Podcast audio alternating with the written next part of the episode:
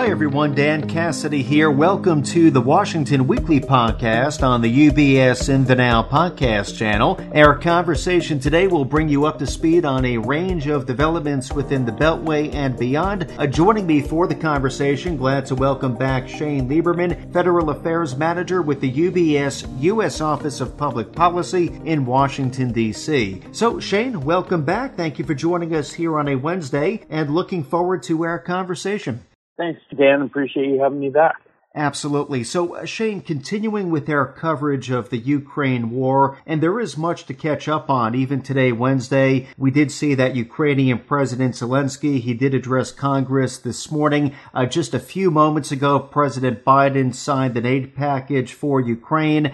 Unfortunately, though, since we last spoke a week ago, the devastation in Ukraine continues. So, what are the prospects for a diplomatic solution or a de escalation as of today, Shane? And what else are you monitoring as it pertains to these developments? I've been hearing about possible intervention from China, visit to Europe by President Biden, perhaps in the coming weeks. There's a lot going on here. Yeah, you're, you're exactly right. There are so many dimensions to this um, that it's sometimes hard to keep track. So, you know, starting with, you know, what's going on in this uh, war, you know, Ukrainians continue to uh, put up a strong uh, front against uh, the Russians. And this, you know, remember the Russians thought this would be about a three day war, and we're now here in day 20.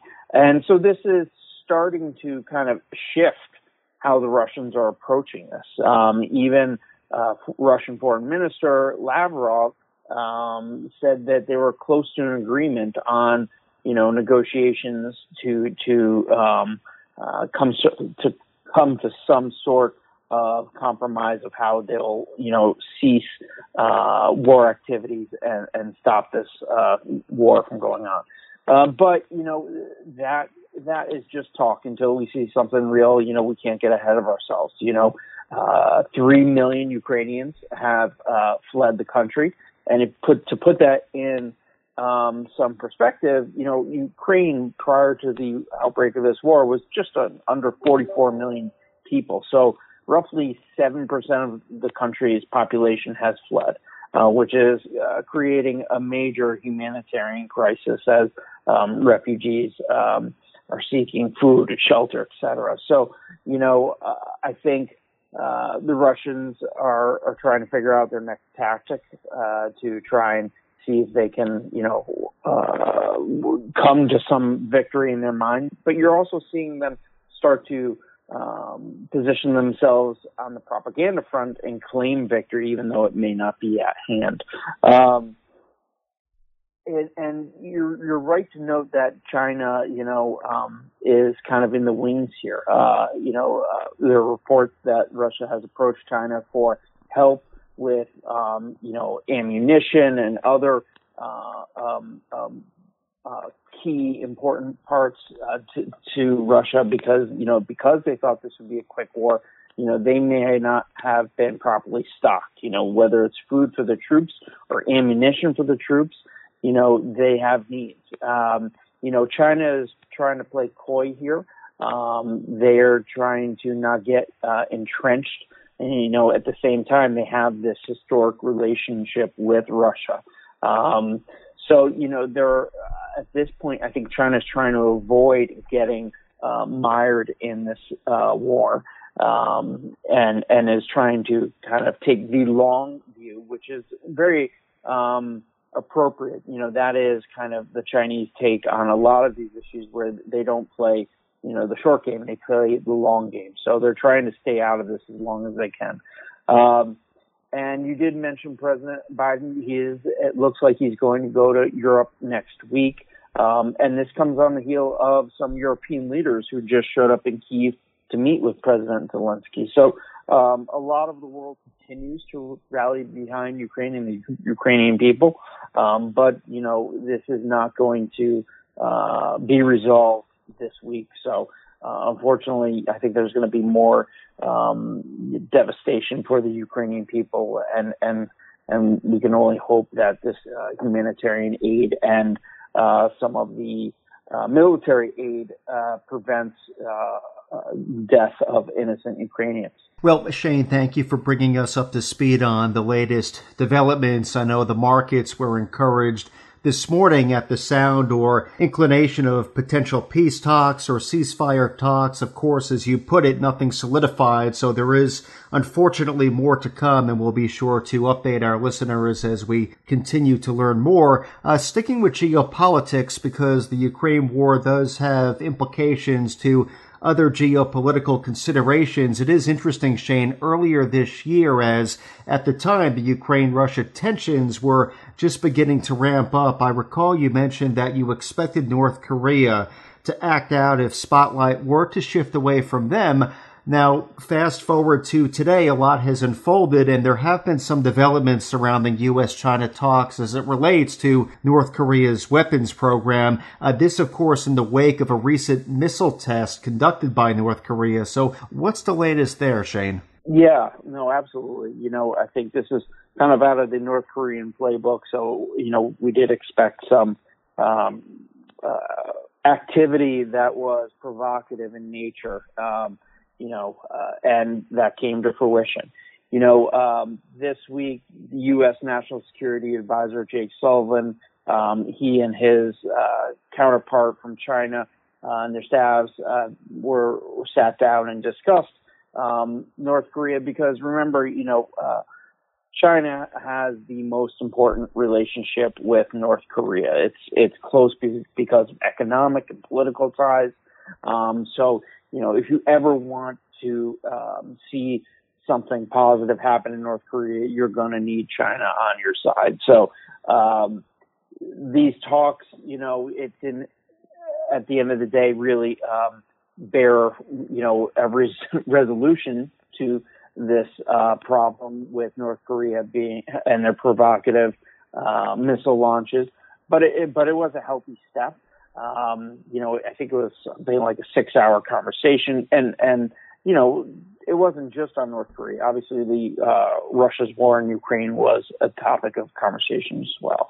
You know, I think at the end of the day, um, this this, as I said, is not going to resolve the uh, uh, uh, issues with North Korea, but it is important to be on the same page with Beijing as North Koreans uh, escalate uh, in their missile launches, and we think there may be a missile launch of an ICBM as soon as this week or next week. So um, having this uh, conversation now instead of later is important. Um, and but we should expect uh, more instability coming from the Korean Peninsula in the, in the days and weeks ahead. It is encouraging to your point, Shane, that there is at least dialogue between the U.S. and China on North Korea. Of course, these weapons tests, very concerning, so we'll continue to keep our eyes on this. Uh, maybe coming back stateside for a few moments, Shane, the confirmation process of Fed nominee uh, Sarah Bloom Raskin to serve as vice chairman. By the way, the Fed just hiked uh, rates by 25 basis points just a few moments ago, as was widely expected. But this particular confirmation process, it did hit a roadblock, a significant roadblock this week as a result of reservations or concerns expressed by Senator Joe Manchin, a Democrat from West Virginia. Uh, what were the concerns expressed by the senator, Shane? And I do understand that since that occurred, Sarah Bloom Raskin has withdrew her nomination. So what comes next here? Yeah, that's correct. Sarah Bloom Raskin uh, has pulled her uh, nomination, uh, but there, it's also important to note that it just wasn't her nomination. There were other nominations to the Fed that will probably uh, proceed now. Those were being held up because of her nomination. Um, Republicans were really pushing back on her nomination, and you see, it wasn't just Republicans. Senator Joe Manchin, a Democrat from West Virginia, uh, uh, announced his opposition. I think it was uh, uh, Monday this week, um, essentially saying that you know sh- she uh, failed to address his concerns about the critical importance of financing and all of the above energy policy to meet um, our nation's energy needs. You know, there's been a lot of conversation, um, not just recently, but in the past uh, few years, about um, you know how to you know, uh, put the focus on, you know, more climate friendly energy sources, we'll say. Um, but, you know, uh, Senator Manchin has pushed back on some of these uh, proposals that you know reach beyond just our typical conversation of you know what are the energy sources about how they're financed and that's where the Fed comes in, right? Um, so he has pushed back, and you know, um, with his opposition and no support from any Republicans, you know, her nomination was doomed. So she has uh, pulled back. But I think you know, where does that leave us? It probably leaves us in a position where those other nominations are going to get to go forward now. And uh, the Biden administration will now look for a new vice chair of supervision, which is a critical role at the Fed.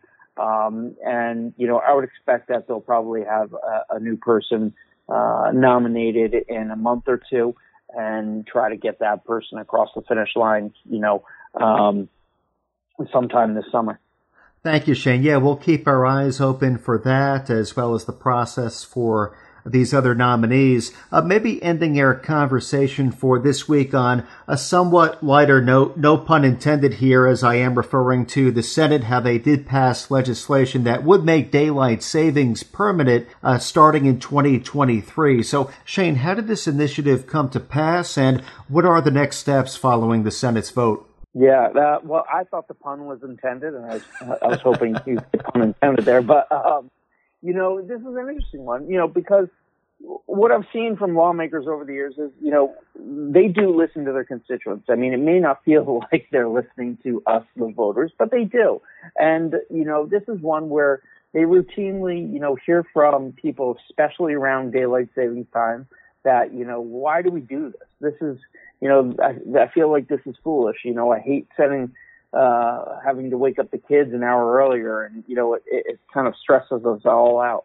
So I think, you know, they, they do listen and, you know, the iron was hot, we'll say, that because it was just daylight savings time, the Senate was able to move forward with this bill to essentially, you know, stop doing this um, next year um, with unanimous consent. You know, um, the bill still has not passed the House, um, so it's now in the House's hands. Um, you know, I, I think this has this effort has some momentum. So if if the House can kind of act quickly in the next few weeks while the iron is hot, you know, I think uh, this could be passed into law.